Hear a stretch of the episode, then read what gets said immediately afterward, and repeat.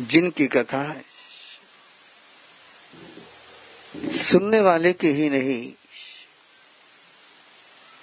तो पूरे जगत के दुख को समाप्त करने में समर्थ है। जो सुन ले, वो निहाल हो जाए, ये कोई बड़ी बात नहीं। सुनने वाले के कारण से दुनिया निहाल हो जाए। ऐसी कथा जिनकी होती है, उसको तीर्थंकर कथा कहते हैं। फिलोसॉफी से लाइफ नहीं बनती। लॉजिक से ज़िंदगी का कोई करेक्शन नहीं होता। है कथा जब जीवन में पहुँचती है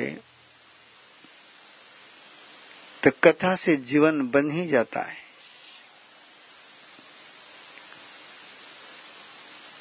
बाल शिवाजी को जिजाऊ ने कोई फिलॉसफी नहीं सिखाई थी। महापुरुषों की कथा ही सुनाई थी। तुम्हारा हमारा बचपन। दादा दादी के मुँह से कथा सुन करके ही अंतर्मन बना हुआ है। महावीर का मन बनाना होगा। तो महावीर की कथा सुन करके ही महावीर का मन बन सकता है। महावीर का सोच जीवन में लाना होगा तो महावीर कथा ही जीवन में महावीर का सोच ला सकती है। क्यों ये अभियान ऑनलाइन चल रहा है? इसका प्रयोजन इतना ही है। कि जब तक आपके पास महावीर कथा न होगी, आपका सोच महावीर का हो नहीं पाएगा। भगवान महावीर ने दी फिलॉसफी सुन करके अपने लाइफ का सोच महावीर का नहीं हो पाता है। लेकिन जब किसी का चरित्र सुनते हैं, जो जीवन उसने जिया है वो जब देखते हैं तो वैसा जीवन बनाने की एक प्रेरणा मिलती है। गांधी का तत्व ज्ञान सुनकर के लोग जितने गांधी के फॉलोअर्स नहीं हुए, उतने रिचर्ड, बोरो की गांधी पर फ़िल्म, बनी हुई फ़िल्म देख करके लोग गांधी को फॉलोअर्स बन गए। वाशिष्ठ, रामायण पढ़ करके कोई राम का भगत नहीं बन पाया है। लेकिन तुलसीदास का रामचरित्र मानस सुनने वाला राम का भगत हुए बिना रहता नहीं गीता सुन करके, या गीता का पाठ करके श्री कृष्ण के भक्त होने वाले बहुत कम है। लेकिन श्री कृष्ण की चरित्र लीला सुन करके श्री कृष्ण के भक्त होने वाले की लंबी लाइन है। मीरा ने कोई गीता नहीं पढ़ी शिवदास ने कोई गीता नहीं पढ़ी। और मीरा ने कोई गीत की, गीता के गीत गाए भी नहीं। सुरदास ने कोई गीता के गीत गाए भी नहीं। इन दोनों ने केवल श्री कृष्ण के गीत गाए। और उसी में मेरा बचपना गया, इसलिए मैं बचपन में ये सोच करके, ये समझ करके, ये स्वीकार करते हुए कि विश्व को यदि महावीर बनाना है तो उनके पास महावीर कथा पहुंचानी ही होगी। और आज के सारे कोरोना वायरस के माहौल में हर विश्व के कोने से आवाज़ आ रही है यदि महावीर के फिलोसॉफी को फॉलो करते तो ये हालत न होती। ओशो तो बहुत पहले कह करके चले गए। कि दुनिया के सामने दो ही ऑप्शन है, महावीर या महाविनाश। या तो महावीर को चुन लो या महाविनाश के लिए तैयार हो जाओ। कोई दूसरा ऑप्शन सामने है ही नहीं। और ये सच बहुत गहरा है।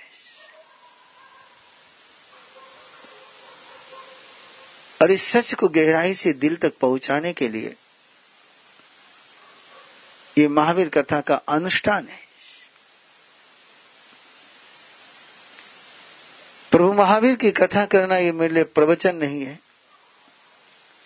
प्रभु महावीर की कथा करना ये मेरे कथा कथन नहीं है स्टोरी टेलिंग का प्रोग्राम नहीं है। तो प्रभु महावीर की कथा करना ये मेरे लिए भगवान का एक अनुष्ठान है। दिल के मंदिर में यदि प्रभु की प्रतिमा की प्रतिष्ठा करनी हो तो कथा से ही उसकी प्राण प्रतिष्ठा हो पाएगी। और जब तक हृदय में प्रभु की प्राण प्रतिष्ठा नहीं होती है प्रभु की पूजा का आनंद नहीं आता है। इसलिए प्रभु की कथा है। प्रभु की कथा सुनकर के ही आप प्रभु हो सकते हो। और महावीर कथा का आकर्षण इसलिए भी मन में है कि महावीर की लीला नहीं है।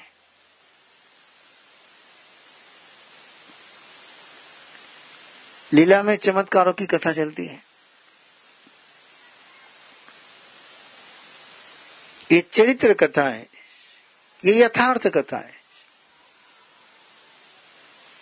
इसलिए पूरी कथा में और पूरे भगवान महावीर के जीवन में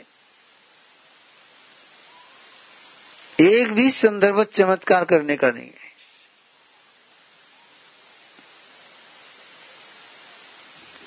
और यदि आप चमत्कार कह सकते हैं तो केवल इतना ही चमत्कार है कि प्रभु महावीर ने लोगों का चरित्र चेंज किया। इतना चमत्कार ज़रूर है।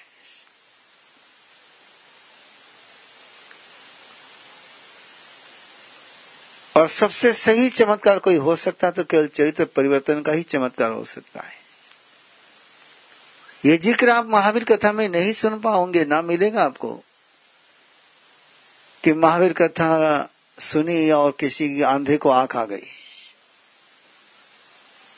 महावीर कथा सुनी और किसी कुष्ठ रोगी का कुष्ठ रोग दूर होगा ये कथा, ये चमत्कार, ये घटना, ये प्रसंग या महावीर कथा सुनी और किसी निसंतान को संतान हो गया। या महावीर कथा सुनी और किसी की शादी हो गई। महावीर कथा सुनी और किसी की मन्नत पूरी हो गई। ये महावीर कथा नहीं है। ये वो कथा नहीं है। इस कथा का सूत्र इतना ज़रूर मिलेगा कि महावीर का चरित्र सुना तो आंधे को भी पता चल जाएगा कि आंधेपन से बाहर कैसे आना।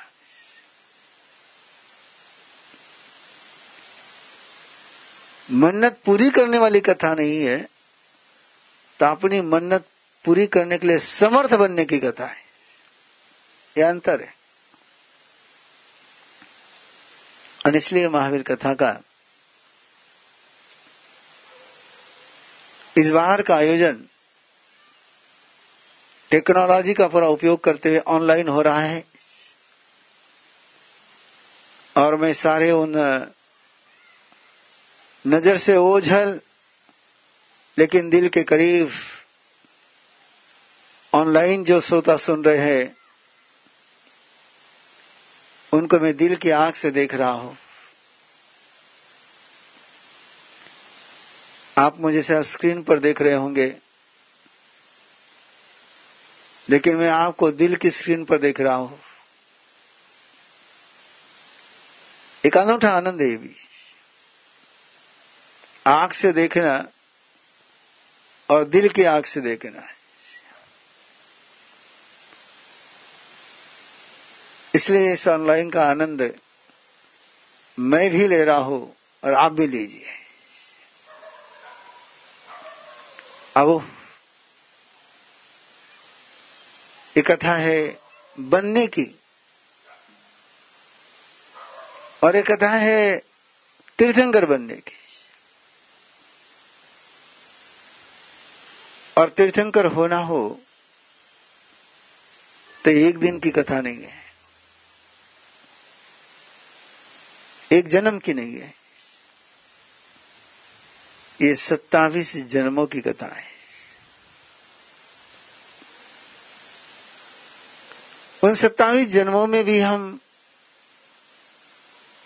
उन्हीं जन्मों को चुन रहे हैं कि जहाँ टर्निंग पॉइंट है। और सबसे श्रेष्ठतम टर्निंग पॉइंट कोई है। कि जिस जीवन में, जिस भव में, जिस आयुष्य में, जिस अवस्था में, भगवान महावीर की चेतना कृतज्ञ बनी।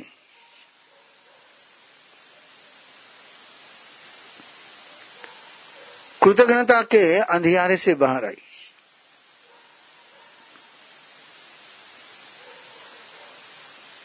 और उस जीवन का नाम है नए सार। इसलिए तीर्थंकर यदि सागर है तो नैसार उस सागर को बनाने वाला बिंदु है। एक बूंद है। जिस बूंद में से तीर्थंकर के सागर का निर्माण हुआ, वो बूंद है।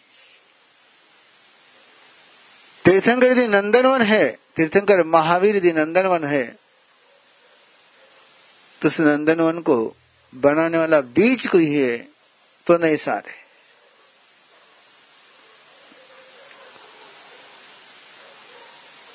एक बीज में जो छिपा हुआ विराट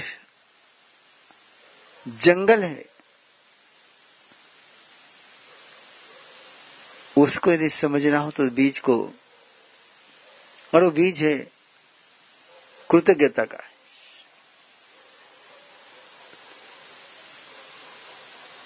जिस पल अपन जीवन में कृतज्ञ हो जाते हैं, और कैसे तीर्थंकर कृतज्ञ हुए, कैसे तीर्थंकर परमात्मा इतना नैसार के भाव में कृतज्ञ बने। दोनों ही नैसार के जीवन के पड़ाव है, आयाम है डायमेंशन है। एक उस समय का नैसार का जीवन है कि जिस समय उसके जीवन में कृतज्ञता नहीं है। और वो भी जीवन का उसका पन्ना है कि जिस समय नैसार कृतज्ञ बने हैं। अब इस कथा को प्रारंभ करें। इस भाव के साथ, इस अवभाव के साथ इस अनुरोध के साथ कि हमारे अंदर की कृतज्ञता की अमोशा विदा हो जाए और कृतज्ञता का शुक्ल पक्ष अपने जीवन में शुरू हो जाए। कृष्ण पक्ष है ज़िंदगी का कृतज्ञता और शुक्ल पक्ष है कृतज्ञता। है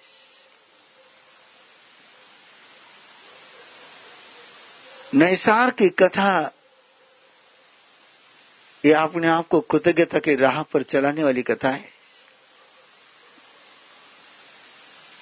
कोई इतिहास का कैलेंडर नहीं, उसके परे बियॉन्ड द हिस्ट्री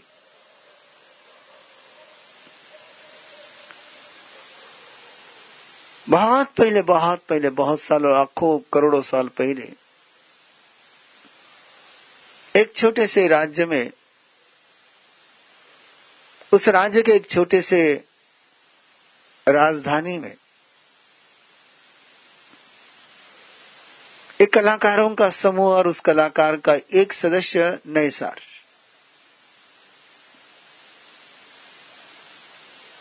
बिना कला के कोई तीर्थंकर हो नहीं सकता है। तराशने की कला जिसको आती है, वो तीर्थंकर बनता है। उद्घाटित करने की कला जिसको आती है, वो तीर्थंकर बनता है। और छिपाने की कला जिसको आती है, वो गुनेगार बनता है। किसी के अंदर की श्रेष्ठता उजागर कर पाओ तो तुम भगवत्ता की राह पर हो। और किसी के अंदर की श्रेष्ठता को तुम छिपा पाओ तो गुनेगार हो। अपने अंदर की भी श्रेष्ठता आप छिपा के रखो तो गुनेगार हो। और दूसरे के अंदर की श्रेष्ठता भी आप छिपा करके रखो तो गुनेगार हो। अपने श्रेष्ठता को उजागर करना और दूसरे की श्रेष्ठता को उजागर करना, उस सौंदर्य को उजागर करना है उस सामर्थ्य का प्रगटीकरण करना। यही तो कलाकार का, कला का सूत्र होता है। फिर वो चाहे चित्रकला वाला हो या नृत्य कला वाला हो या गायन कला वाला हो, कोई भी कला आप लेंगे और आदि तीर्थंकर भगवान ऋषभदेव ने तो तीन ही कलाई गई आसी, मसी और कसी। कई बार आश्चर्य लगता अपने को युद्ध, आसी यानी युद्ध, शस्त्र। उसको कला कहा ऋषभदेव ने इसलिए कला कहा कि उसके माध्यम से अंदर की दूसरे की रक्षा करने का सामर्थ्य जिससे जागृत होता है,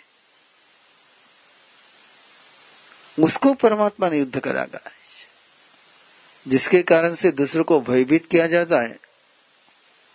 वो युद्ध है, वो युद्ध कला नहीं है। सामर्थ्य का एहसास जिससे हो जाए उसको युद्ध कला कहते हैं। और दूसरे को कमज़ोर जहाँ बनाया जाता है उसको युद्ध कहते हैं। कृषि भी कला है। खेती करना भी कला है। एक बीज को फल तक पहुंचाना एक कला है। और ऐसे ही निसार के पास भी कला है। कि लकड़ी में छिपा हुआ सौंदर्य। सुखी निष्प्राण काष्ट में छिपा हुआ जो सौंदर्य है, उस सौंदर्य को उजागर करना, उस सौंदर्य को प्रकट करना, सुप्त को जागृत करना और गुप्त को प्रकट करना। और ये करना उसके हाथों में भी, उसके नज़र में भी, उसकी सोच में भी।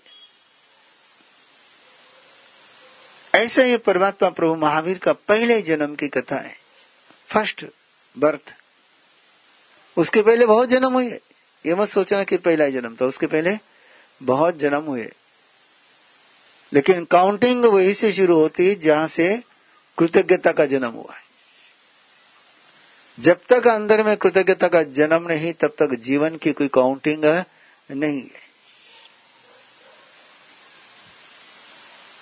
इसलिए इस कथा को सुनते समय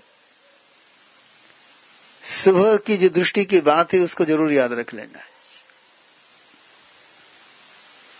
और ये प्रयास यही रहेगा कि सुबह जो विवेचन से आपके पास पहुँचा, वो कथा से आपके अंदर बिल्कुल पक्का हो जाए। ऐसा कलाकार है। लेकिन जिसने कला सिखाई उस गुरु का नाम उसकी ज़ुबान पर नहीं आता है। हाथों में कला है, बोलने में कला है। लेकिन कहता है कि मैंने सीखा है।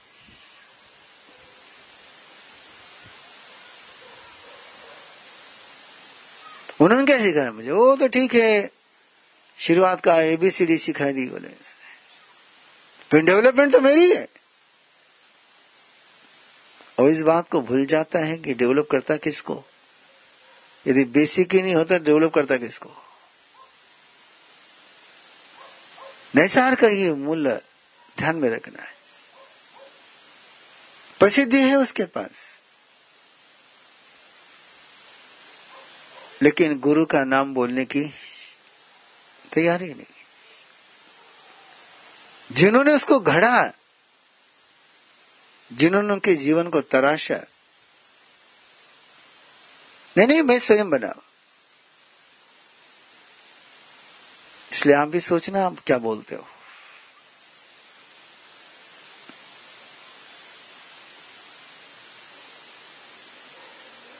अरे, जीवन के अहंकार से मुक्ति पानी हो तो कृतज्ञ बनना बहुत ज़रूरी है। बिना कृतज्ञ बने आप अहंकार से मुक्त नहीं हो सकते। हैं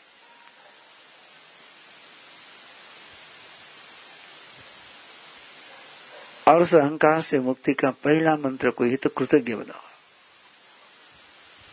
नैसार, कला है, प्रसिद्धि है, प्रतिष्ठा है।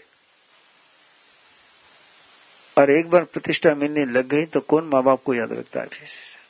गुरु का तो याद रखने का कोई काम ही नहीं। कैसा लगता है कि उनका नाम लूँगा तो मैं उनसे छोटा कहलाऊँगा।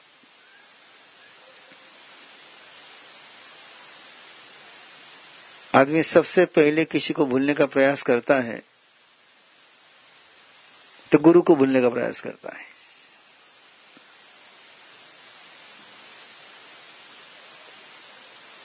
दुर्योधन द्रोणाचार्य को गुरु नहीं कहता है। दुर्योधन द्रोणाचार्य को कहता है कि मेरा राज कर्मचारी है।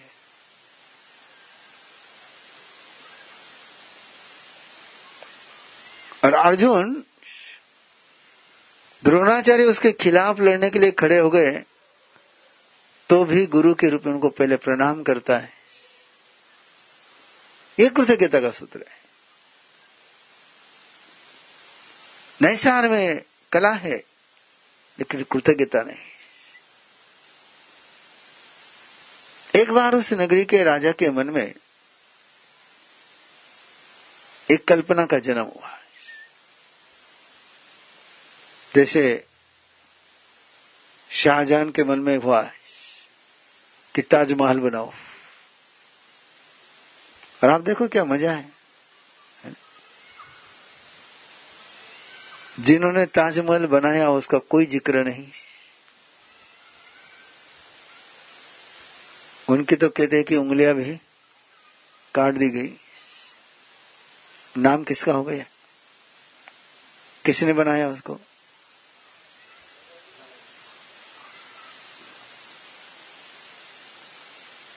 और मज़ा देखिए यदि आप उसके तरफ़ देखोगे और समझ पाओ। और परिणाम क्या हुआ? कि बेटे ने भी कहा कि तू लायकी का नहीं, गद्दी पर बैठने के जा, जल में बैठ जा।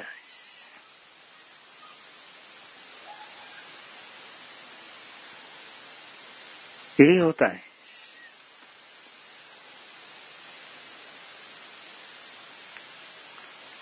राजा के मन में आया कि एक ऐसा सुंदर महल, सुंदर कलाकृति का एक भवन बनना चाहिए। और उसने कलाकारों को बुलाकर बात करी। कि ऐसा ऐसा मेरा सोच है। कौन बना सकता तुम्हारे में? बनाना तो है, लेकिन तुम्हारे में से कौन बना सकता है? तो सभी ने बड़े अवभाव से नैसार का नाम प्रस्तुत किया राजा के पास, कि वो ये काम कर सकता बोले उसमें कला है। जो प्रमुख था चक्रधर कलाकार संघ का, बुज़ुर्ग था, वृद्ध था, उसने भी कहा, राजन, आप नैसार कोई काम सौंप दो। वो कर देगा। ये सारी प्रशंसा जब ये सब बात चल रही थी, नैसरा ही बैठा हुआ है।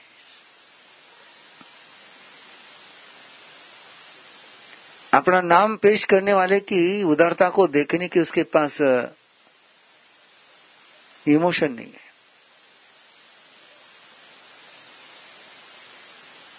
उसकी इमोशन बड़ी डिफरेंट चल रही है।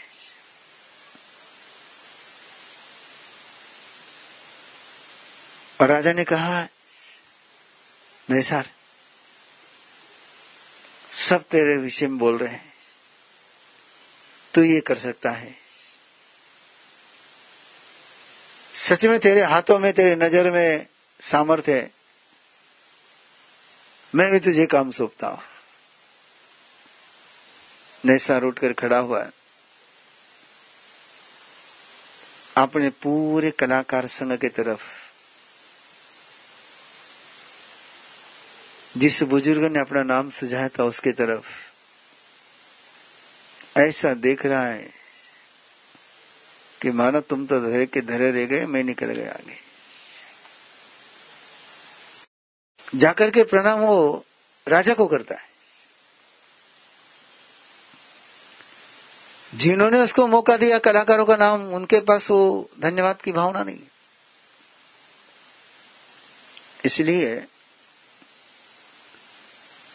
हर झुकने वाला कृतज्ञ होता है, मत सोचना। कि वो झुक किसके सामने रहा है? सत्ता के सामने।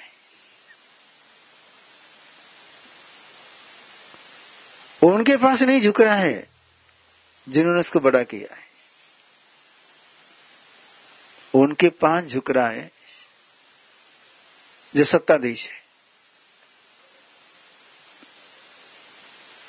और सत्ताधीश के सामने झुका है, और राजा को कहता है कि राजन आपका अनुग्रह है। किसका अनुग्रह है? राजा का। जिस गुरु ने सिखाया उसका अनुग्रह है। जिस कलाकारों ने उसका नाम प्रस्तुत किया, उनका अनुग्रह है। नहीं, अनुग्रह किसका है? राजा का है। कि सत्ताधीश है और सत्ताधीश के सामने सर झुकाते हुए कहता है कि, राजन, आपका अनुग्रह है। आपने मुझे मौका दिया है गोल्डन चांस दिया है। मैं आपको विश्वास दिलाता हूँ कि आपके सोच से भी श्रेष्ठ काम करके बताऊँगा। जैसा आपने कहा, उससे बढ़िया बना करूँगा। ये मेरा वादा है बोले। और जैसे नैसार के मुँह से शब्द सुने, चक्रधर जो कलाकार संघ का प्रमुख था, उसने कहा, गलती हो गई मेरी, कि मैंने इसका अनुमोदन किया। लेकिन अब हो गया अनुमोदन कर क्या सकते हैं? साथ में जो लोग बैठे थे, उन्होंने कहा था आपने ही किया ना? बोले, मैंने जिसका किया था, वो कलाकार था। और ये अहंकार का पुतला है। अहंकार में से कला नहीं जन्मेगी। अहंकार में से तो केवल आग जन्मेगी। अहंकार में से कभी अमृत नहीं पैदा निर्माण होगा। अहंकार से तो जहर का ही सृजन होगा। इसका अहंकार न जाने कला को कितना बदनाम कर जाएगा।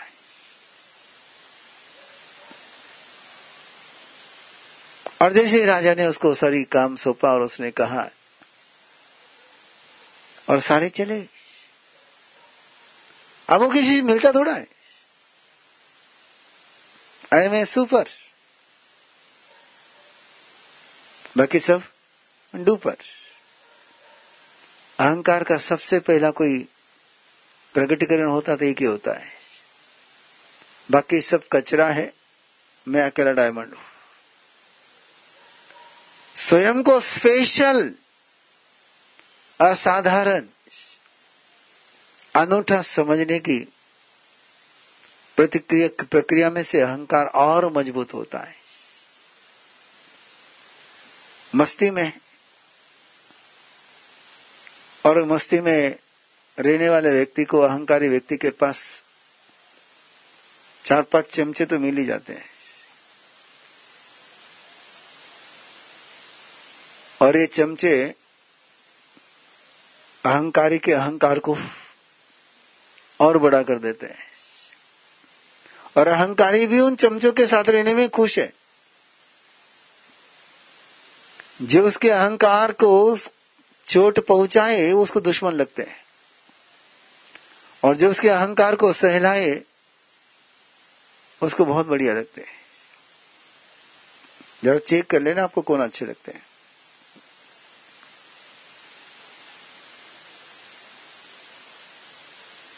दुर्योधन को शकुनी अच्छा लगता था।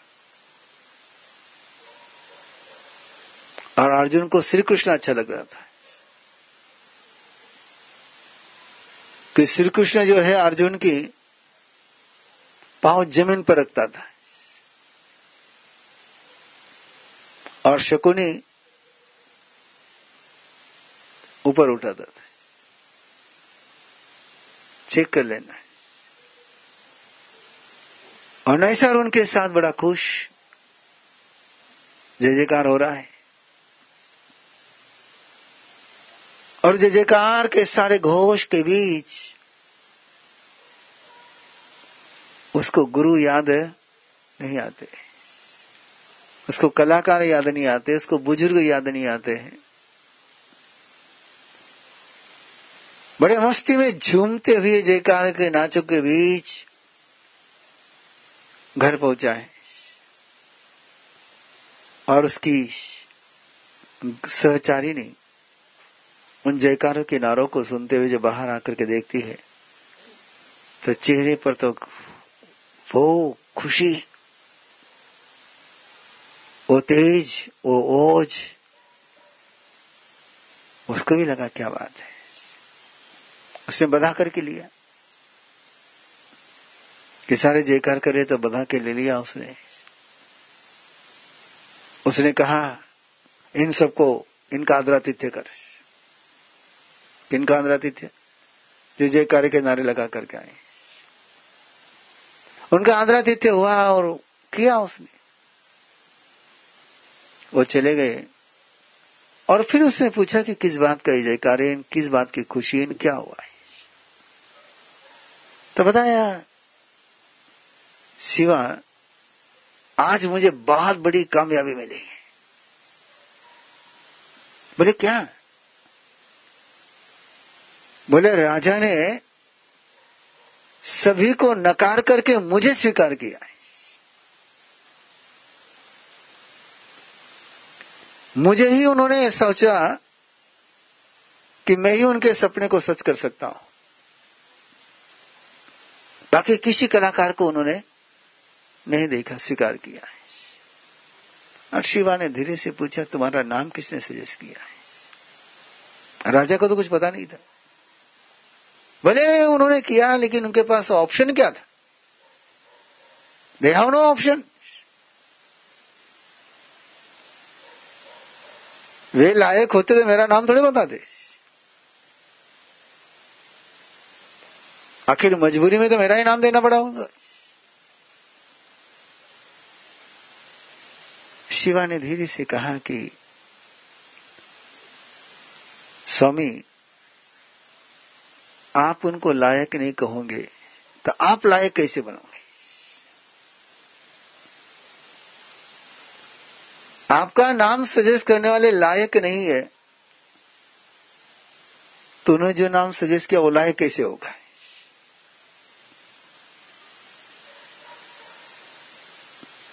और स्त्री के पास एक समझ होती है। हृदय की समझ होती है। वो अपने दिल के आवाज़ पर काम करती है। लेकिन उसका सुनने का हौसला अहंकारी के पास है, नहीं होता है। बोले, रेंदे, राजा ने मेरी कदर करी, लेकिन तेरी नज़र में मेरी कभी कदर नहीं होगी। बैठ गई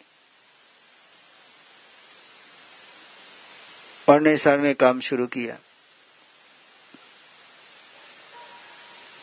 अहंकार अपनी बुद्धि पर अवरोध लाता है। सोचने की सारा सामर्थ्य समाप्त हो जाता है। अंदर की फीलिंग चेंज हो गई तो अंदर की सारी शक्ति, एनर्जी, आपकी एनर्जी, स्वयं की एनर्जी। आप कभी महसूस करना कि आप कृतज्ञ हो, उस समय आपका माइंड कैसे काम करता है। आप झुके हुए हो, विनय भाव में हो, और उस समय दिमाग कैसे काम करता है। और जिस समय आप इगोइस्ट हो जाते हो उस समय आपका दिमाग कैसे काम करता है? सुनने का सामर्थ्य जब समाप्त तो होता है तो सोचने का सामर्थ्य भी समाप्त तो होता है। और जिस पर सोचने का सामर्थ्य समाप्त तो हो जाता है, उसी पर पतन का रास्ता खुल जाता है। और वही हुआ नहीं सर के जीवन में वो बना रहा है कलाकृति। लेकिन उसको लग रहा है कि स्वयं को सेटिस्फेक्शन नहीं। स्वयं सेटिस्फाइड नहीं। असमाधान। आप खोजो। आपके पास कोई अहंकारी व्यक्ति हो तो खोजो। और अहंकारी व्यक्ति को समाधान ही खोज के बताओ आप।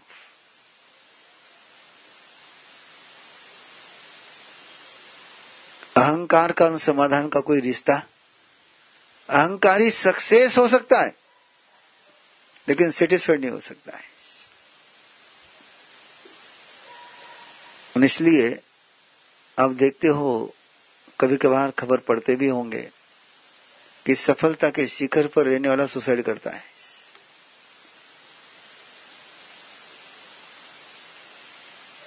पढ़ते होंगे आप लोग। मैं नाम सबके लेता नहीं हूँ, क्योंकि मुझे महावीर की कथा करनी है। बहुत सारे रेफरेंसेस है उसके। और उसका कारण ये कि कि समाधान नहीं है। दूसरा एक सुसाइड का छोटा सा तरीका है। जितने भी लोग ऐसे अहंकारी लोग, सफल होते हैं, वो किसी न किसी नशे के आदि हो जाते हैं। और चाहे शराब का हो, चाहे कोई भी हो। कि अंदर में समाधान नहीं तो कहीं न कहीं ही स्वयं को इंगेज करना होता है। और समाधान हो तो बाहर का कोई मनोरंजन की उसका आवश्यकता नहीं होती है। एडिक्शन एडिक्शन उसी को होगा जिसको सेटिस्फेक्शन नहीं है। जिसको सेटिस्फेक्शन उसको एडिक्शन की ज़रूरत है है ही नहीं। तो और अहंकार के साथ समाधान का कोई संबंध है नहीं है। और वो सेटिस्फाइड नहीं।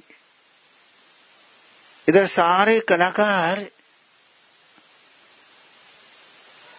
अपने सोच पर, अपने नाम पेश करने पर प्रस्ता रहे कि किसका नाम पेश किया हमने। हमने तो सोचा था कि ये सबको साथ में लेकर काम करेगा। बड़ी अपॉर्चुनिटी इसको मिली थी। कि सबको साथ में लेकर काम करेगा इसने तो इस अपॉर्चुनिटी पर अपना ही कब्जा जमा लिया। इसलिए प्रभु महावीर की फिलॉसफी का एक बहुत गहरा सूत्र है।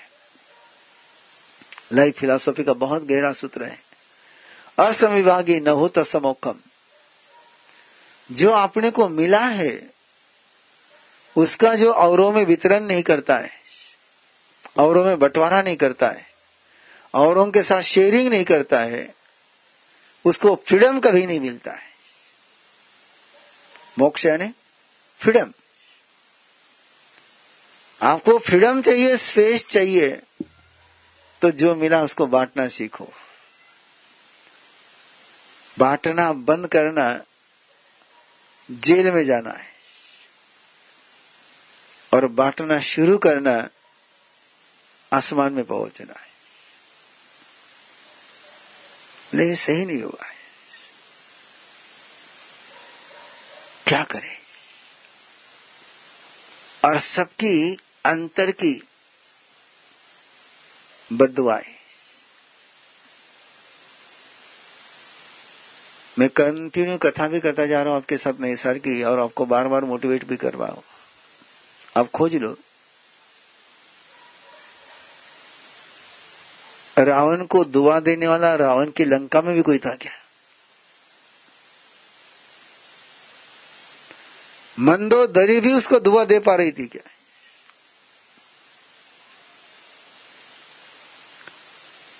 अपनों की भी बदुआ लेनी हो तो अहंकार के रास्ते पर चलो, और दुश्मन की भी दुआ लेनी हो तो विनय और कृतज्ञता के रास्ते पर चलो।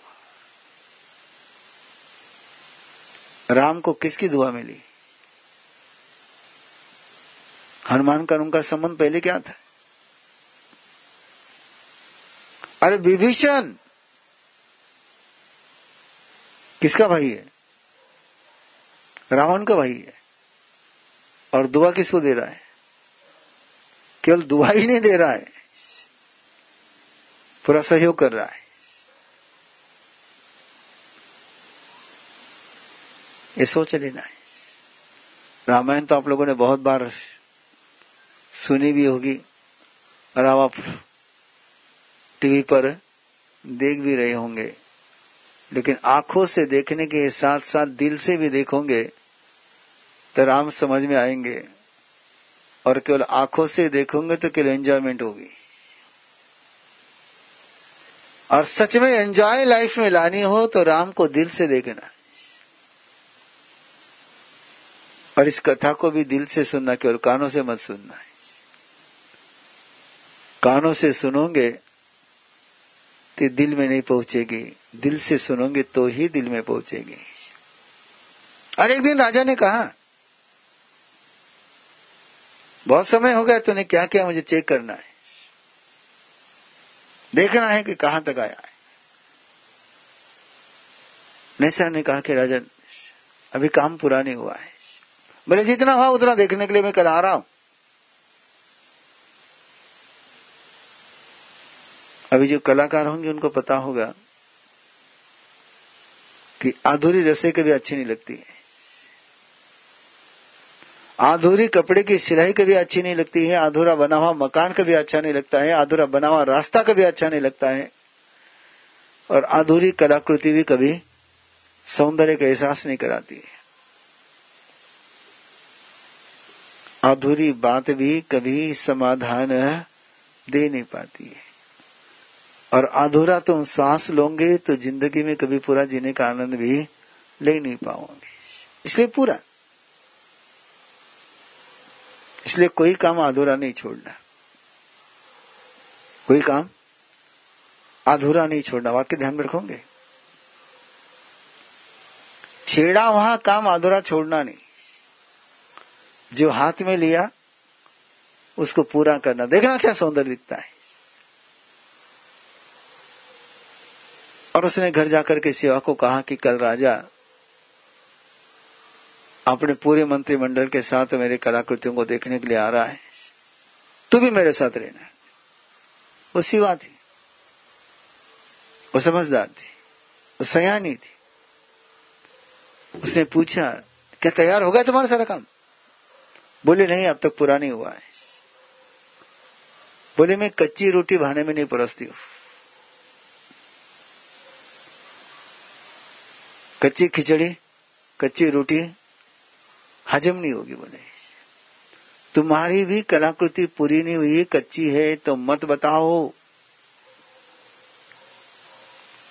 अब वो जानता है कि मैं बताना नहीं चाहता हूँ लेकिन करूँ क्या? राजा का हुक्म, बोले, वो तो कल आएगा। बोले अच्छा नहीं हुआ बोले, नहीं, मैं कर लूँगा, मैं संभाल लूँगा। बोले, सारा, मैं सारा संभाल लूँगा। आई विल मैनेज ना? और आया राजा, पूरे मंत्रिमंडल के साथ, कलाकारों के साथ। अब सारी आधी अधूरी कलाकृतियाँ एक भी कलाकृति पूरी नहीं कर पाए। बहुत सारी कलाकृतियाँ छेड़ के रखी, लेकिन पूरी कोई भी नहीं कर पाया। राजा ने पूछा, अरे, कम से कम सारी नहीं तो कुछ तो भी कलाकृति पूरी होनी चाहिए ना? ये क्या कर रहा थोड़े नहीं, बोले बोले, ये क्या तेरा चरित्र है? ये तेरा क्या नेचर है? इसको छोड़ा, इसको बनाना शुरू किया, इसको अधूरा छोड़ा, उसको बनाना शुरू किया। ऐसा कब तू, ये तू मेरा सपना पूरा करेगा कि अधूरा ही छोड़ेगा? एक कलाकृति पूर्ण किए बिना दूसरी कलाकृति तो बनाने गया बोले, कैसे काम चलेगा? कितने छड़ी करेगा तुम्हें काम?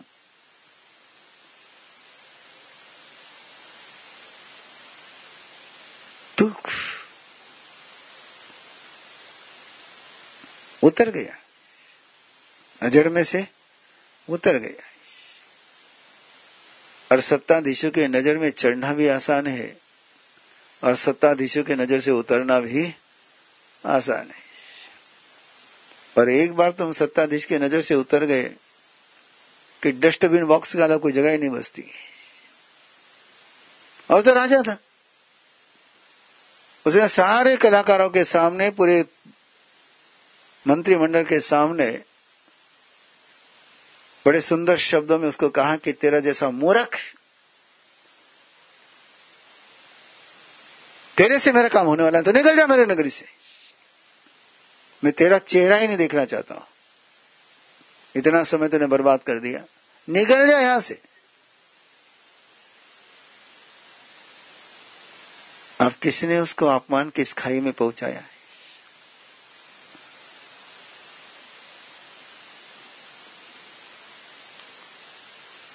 घर आया, उसका चेहरा उतरा हुआ।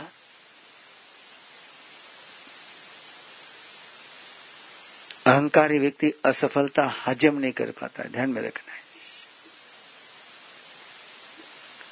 विनयी व्यक्ति असफलता को भी हजम कर जाता है, सफलता को भी हजम कर जाता है। वो गिर करके खड़े होने का सामर्थ्य उसमें होता है। विनयी व्यक्ति गिरेगा भी और वापस खड़ा भी हो जाएगा। लेकिन अहंकारी व्यक्ति एक बार कोलैप्स हो जाए फिनिश इसलिए कहा गया कि विनय जीवन का सबसे बड़ा शक्ति स्रोत है। इसलिए कहा गया कि विनय संपत्ति है और अविनय विपत्ति है। लेकिन विनयी बनेगी कब?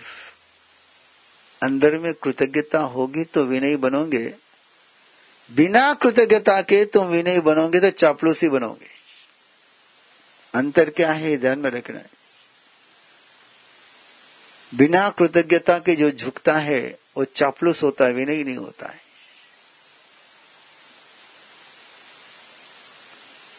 निकाल दिया रंग से। चेहरा बिल्कुल काला पड़ा हुआ, शिवा ने पूछा, क्या हुआ बोले चलना यहाँ से। मैं चल रहा हूँ बोले। कहा? मैं जा रहा हूँ बोले। मुझे तो शाम के पहले पहले इस नगरी को छोड़ करके जाना है। शिवा ने देखा कि ये अस्वस्थ है और अस्वस्थ मन से स्वस्थ जवाब की उम्मीद नहीं करनी चाहिए। रोकने से रुकेगा नहीं। किसी अहंकारी को रोक सकते हैं आप? कभी रुक पाए? और जब आप अहंकार में होते तो कोई आपको रोके तो क्या लगता है? स्वीकार करवा दे? नहीं। ये नेचर है सारे। मेरी आपको कथा आपके दिल में पहुँच जाए, इसके लिए बात चल रही है। चलने लगा तो शिवा ने सोचा कि सुबह से कुछ खाया नहीं साथ में कुछ ले चलो।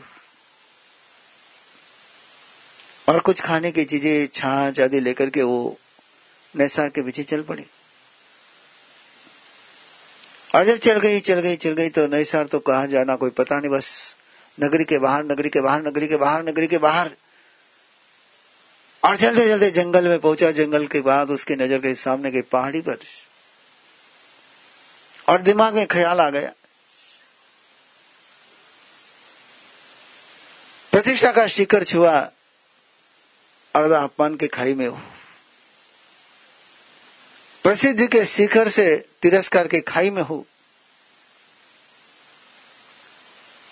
इस शिखर पर चढ़ता हूँ। अब जीवन से खाई में जा रहा है तो इस शरीर को भी खाई में डाल देता हूँ। आज की भाषा में कहना हो तो डिप्रेशन और यही सोच बना करके उस जंगल के बीच जो पहाड़ी थी, उस पहाड़ी को चढ़ने लग गया। जब तक जंगल में थे, तब तक छाव लग रही थी। जैसे पहाड़ी चढ़नी शुरू करी, धूप लगने लगी। सूरज ऊपर आ चुका है। जेठ का महीना है। आगे बढ़ता जा रहा है। रुकने का नाम नहीं। बस वहाँ पहुँचना है। वहाँ पहुँचना वहाँ पहुँच करके छलांग लगानी। शिवा देख रही है। शिवा समझ रही है कि कदम शिखर की ओर नहीं जा रहे हैं, कदम खाई में गिरने के लिए जा रहे हैं। रोके तो कैसे रोके? और जैसे शिखर के पास पहुँचने के लिए था तो शिवा ने नए सर का हाथ पकड़ा और बड़े ही मधुर शब्दों में कहा,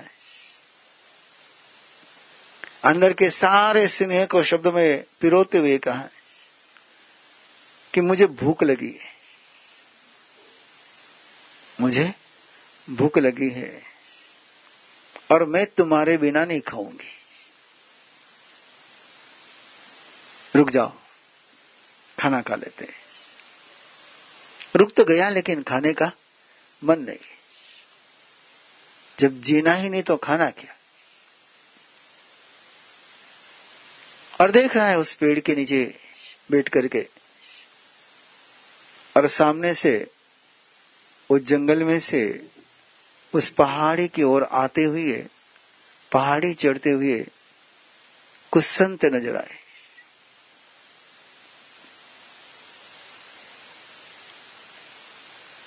संत को देखा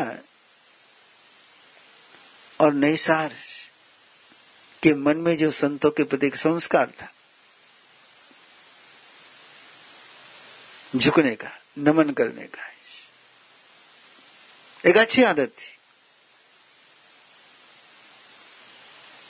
अहंकारी में इतनी सी आदत ले जाए ना, संतों के सामने झुकने की तो संभलने की संभावना है।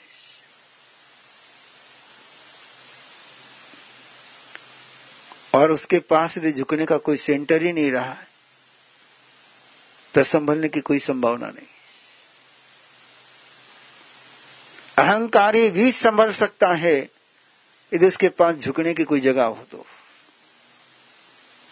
और अहंकारी कभी भी संभल नहीं सकता है कि झुकने की जगह नहीं। इसके पास जगह थी। एक संस्कार था कि संतों के सामने जाके झुकना है। और उसी भाव से संतों को आता हुआ देख करके उठा और संतों के पास पहुँचा और संतों के चेहरे को देख रहा है। पसीने से लथपथ है। लेकिन आँखों में मस्ती है। पसीना बह रहा है। लेकिन आँखों में खुशी, आँखों में कोई शिकायत नहीं, गर्मी की भी। उसने देखा कमाल है।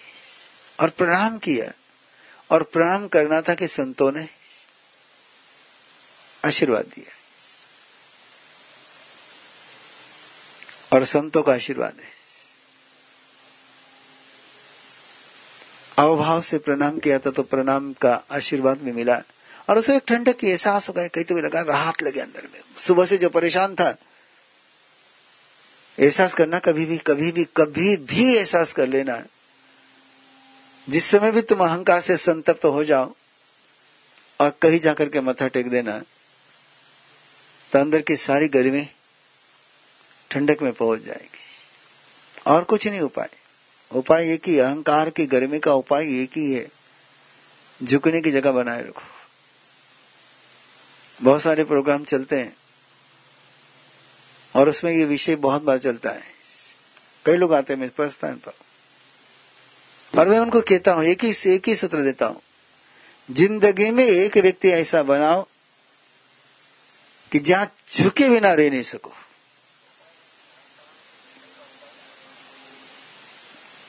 यदि तुम्हारे पास एक जगह होगी झुकने की तो कहीं से भी तुम बच निकलोगे। और झुकने की जगह ना होगी तो बचने की कोई संभावना नहीं है। और ये सबसे मुश्किल काम है। मैं कह रहा हूँ, आपको अच्छा लग रहा होगा, लेकिन सबसे मुश्किल काम है। और वो जगह निसार के पास थी, इसलिए संतों के पास वो झुक पाया। और संतों को साथ में लेकर के वहाँ पर आ रहा है। और संतों को कह रहा, पूछ रहा चलते चलते और हुआ केवल इतना ही था। संतों से पूछा तो संतों ने बता भी दिया कि बोले, आप इधर क्यों आए? निसार ने पूछा, ये आप इधर क्यों आए? कि इसके आगे तो कोई रास्ता? है नहीं, ये तो शिखर का रास्ता है शिखर के बाद क्या है? खाइए, आप इधर क्यों आए? तो संतों ने कहा कि भाई, जिसके साथ चले थे, उसका साथ छूट गया।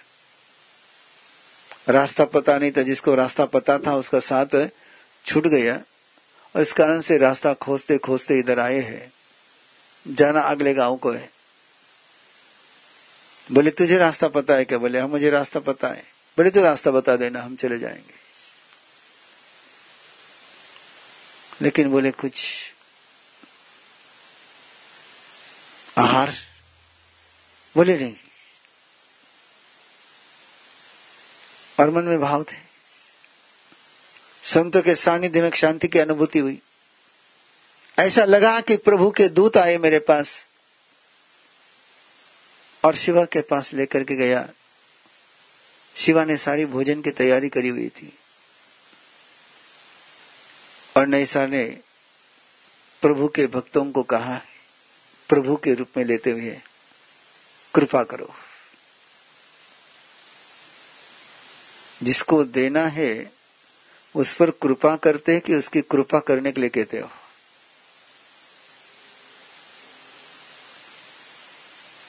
मेरा सवाल समझे नहीं समझे जिसको आप कुछ देते हो, उस पर कृपा करते हो कि उसकी कृपा लेते हो। लेते हो तो रास्ता खुला है। और जिसको देते हो, उस पर कृपा करते हो तो रास्ते बंद है। लेकिन प्राय आप सोचते हो बहुत अच्छा लगा कि आप कृपा उससे लेते हो। लेकिन प्राय जितने भी देते हैं, वो एक ही सोच रखते हैं कि हमने उन पर एहसान किया है। अभी कोरोना वायरस का माहौल है और बहुत सारे लोगों को खाने पीने की किल्लत हो रही है। और उनको देने के लिए बहुत सारे लोग सामने आए हैं। लेकिन मुझे पता नहीं, वो भगवान को दे रहे कि जरूरतमंद को दे रहे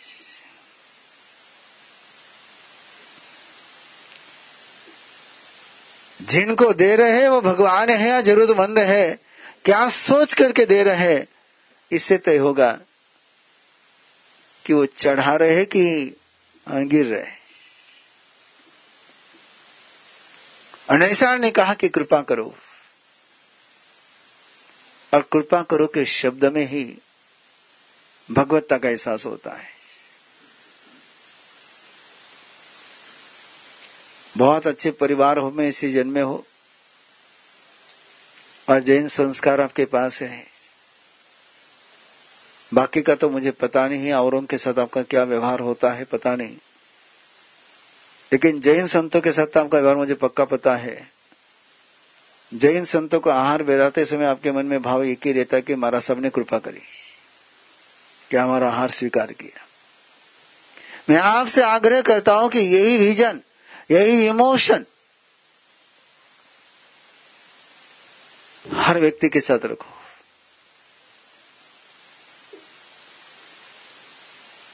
तो वही कृति भक्ति हो जाएगी।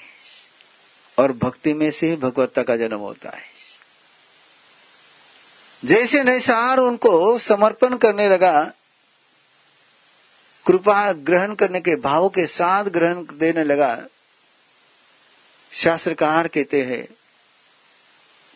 कि उसी पल, उसी क्षण नैसार के अंदर से सारा अंधियारा समाप्त हो गया। जिसको हम मिथ्यात्व का अंधियारा कहते अंधियारा समाप्त हो गया। और एक उजाला अंतर में, एक प्रकाश, एक खुशी की एहसास। सुबह से जो पीड़ा उसके अंदर चल रही थी, वो सारी समाप्त हो गई। और तुरंत संतों के चरणों में और एक बार मत्था झुकाया उसने। मैं धन्य हो गया, मैं धन्य हो गया। और संतों ने पूछा कि तो परेशान क्यों था?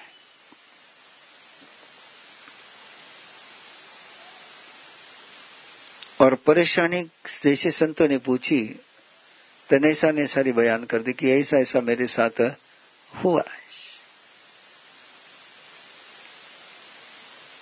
और तब उन संतों ने नई सार को एक बात कही कि तू तो हमारे चरणों में झुक रहा है तू उनके चरणों में क्यों नहीं झुका? जिन्होंने तेरा नाम प्रस्तावित किया था। जिन्होंने तुझे अपॉर्चुनिटी दी थी। तूने काम शुरू करने के पहले उस गुरु के पास क्यों नहीं गया? है कि जिन्होंने तुझे सिखाया था, उनके आशीर्वाद क्यों नहीं लिए तूने? उनसे गाइडेंस क्यों नहीं लिया तूने? उनसे मार्गदर्शन क्यों नहीं लिया तूने? तू यदि उनसे मार्गदर्शन लेता तो ये तेरे साथ नहीं होता। जिन्होंने तेरा नाम प्रस्तावित किया, उनके प्रति तो कृतज्ञ होता तो तेरी ये स्थिति नहीं बनती। और नैसार को लगा सच में। मेरे से गलती हो गई। मेरे से गलती हो गई। मेरे से भूल हो गई। एहसासों में भूल का एहसास हो जाए तो जीवन धन्य हो जाता है। और आपकी गलती का एहसास दूसरा करा दे तो मन में बहुत अलग पीड़ा होती है। अपनी गलती अपने को महसूस होनी चाहिए। दूसरा जब अपनी गलती महसूस कराता है तो अपने क्या लगता है एलिगेशन लगा रहा है। कैसे लगता है?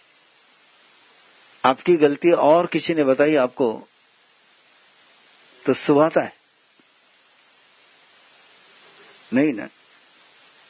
और अपनी गलती स्वयं को महसूस हो गई तो? करेक्शन शुरू हो जाता है। और दूसरी गलती बताता तो रिएक्शन शुरू हो जाती है।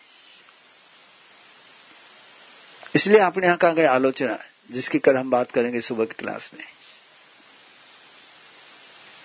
तो नैसार को लगा कि यस, मेरे से गलती हुई। और उसने संतों से पूछा, इस गलती को सुधारने का रास्ता क्या है? और संतों ने एक ही बात कही, पहले गलती को महसूस कर, और गलती को महसूस करते हुए उनसे क्षमापना कर।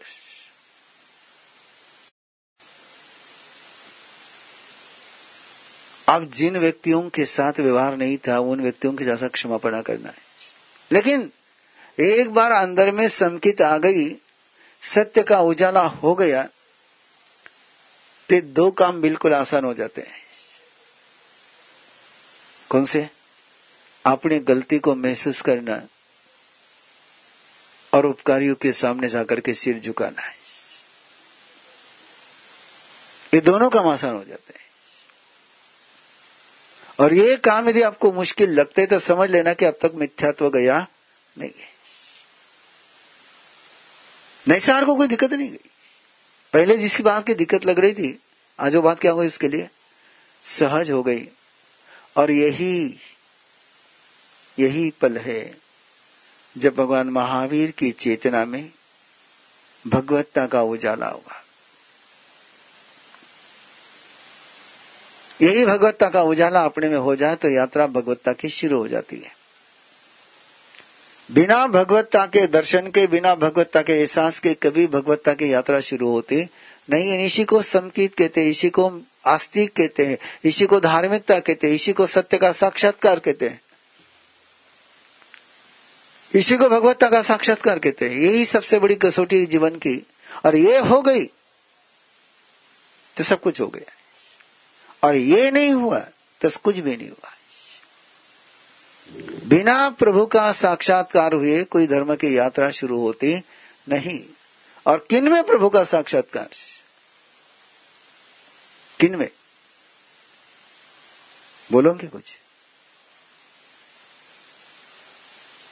किन में प्रभु का साक्षात्कार? गुरु में।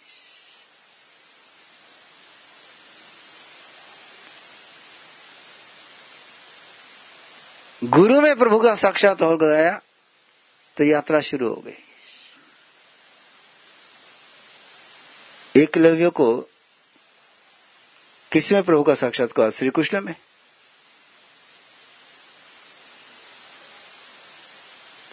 एकलव्य किसमें परमात्मा देख रहा है? द्रोणाचार्य ने सिखाया उसको कि ठुकराया। लेकिन उसको साक्षात्कार द्रोणाचार्य में। तो द्रोणाचार्य नहीं सिखाया तो भी आ गया। और दुर्योधन को द्रोणाचार्य में कौन दिख रहा है? गुरु। प्रभु कि नौकर। तो द्रोणाचार्य ने सिखाया तो भी सीख नहीं पाया। ये कथा का सार है। और फिर नैसा लौट करके आता है। अब उसको डर नहीं लगता है। राजा के गुस्से का, क्रोध का भय नहीं लगता है। मन में संकोच नहीं, मन में झिझक नहीं है। आकर के सबसे पहले गुमनामी में खोए हुए अपने गुरु के पास पहुँचता है। जिनके मन में दर्द हो रहा था, गुरु के मन, गुरु ने सुना था कि नैसार को नगरी से निकलना पड़ा है। और उस समय भी गुरु को लगा कि काश ये जाने के पहले भी मेरे पास आता है तो मैं बाजी को संभाल लेता है। ध्यान में रखना बंधु, तीन व्यक्ति का तुम कितना ही बुरा करो, ये तीन व्यक्ति तुम्हारा बुरा कभी नहीं चाहते।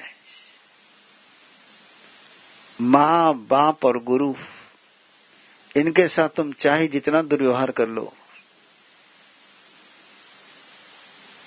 ये तुम्हारा बुरा कभी नहीं सोचेंगे, बुरा कभी नहीं चाहेंगे।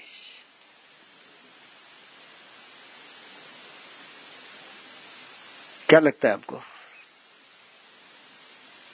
नालायक से नालायक बेटे का भी माँ बाप बुरा चाहेंगे? दुर्योधन ने नहीं माना, लेकिन द्रोणाचार्य ने कभी दुर्योधन के लिए बदुआ नहीं दी। ये तीन व्यक्ति ज़िंदगी में कभी भी आपका बुरा सोच नहीं सकते, सपने में भी। माँ, बाप और गुरु। कितना ही कुछ कर लो आप। कितना ही कुछ कर लो। ये आपके विषय में बुरा सोच ही नहीं सकते। और जब गुरु के पास पहुँचा है तो गुरु ने उसको गले लगाए। उलाना नहीं दिया। गले लगाए। सब कुछ पा गया और फिर गुरु उसको लेकर के कलाकार संघ के पास पहुँचे। बोले, मैं तेरे लिए कलाकार संघ से बात करता हूँ। नहीं सर एक काम सबके साथ मिलकर करना चाहिए था। तो अकेले के बल पर चला। अब मैं भी तेरे साथ हूँ और सबको साथ में ले ले।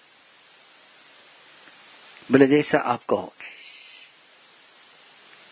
और कलाकार संघ को बुला करके कहा कि मेरी भूल हुई, मेरी गलती हुई। मैं क्षमा करने के लायक नहीं हूँ, लेकिन आप क्षमा देने के लायक हो। मेरी खता इतनी भयंकर है कि मुझे क्षमा हो नहीं सकती, लेकिन आप ऐसे क्षमा के सागर हो कि मेरी बड़ी से बड़ी भूल को आप माफ़ कर सकते हो। और कलाकार संग ने कहा कि नहीं, तुम हमारे हो। तुम हमारे हो। हम तुमसे जुदा नहीं है। एक छोटा सा वाक्य है। जो खता को महसूस कर सकते हैं उसमें से खिदमत का जन्म होता है। जो अपनी खता को महसूस नहीं कर सकते हैं, उसमें केवल बेइंसाफी का ही जन्म होता है। इसलिए परमात्मा के शासन में पहला लक्षण कृतज्ञता का है, दूसरा लक्षण जिसको अपनी गलती महसूस होती है, वो मोक्ष में जाता है। और जिसको गलती महसूस नहीं होती, उसके लिए मोक्ष के दरवाजे बंद है। और फिर तो क्या सारा मामला पलट गया? पूरा के पूरा पूरा मामला सर बढ़ गया। और पूरा कलाकार संघ उस गुरु के साथ नए सार को लेकर राजा के पास जाते राजन, ये काम अकेले का नहीं, हमारा है और हम सब मिलकर करेंगे। और फिर काम शुरू होता है, काम पूर्णता के पर पहुँचा है काम तो फिर क्या, सबके हाथ लग गए। सबका हाथ लग गया। पीएम केयर्स फंड में सबका हाथ लग गया।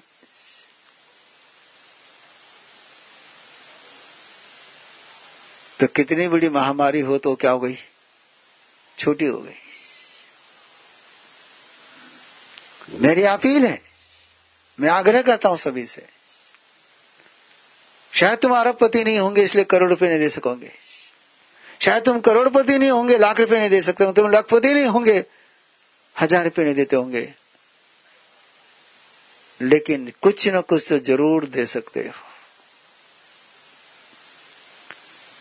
इस समय नहीं देना गुनाह है।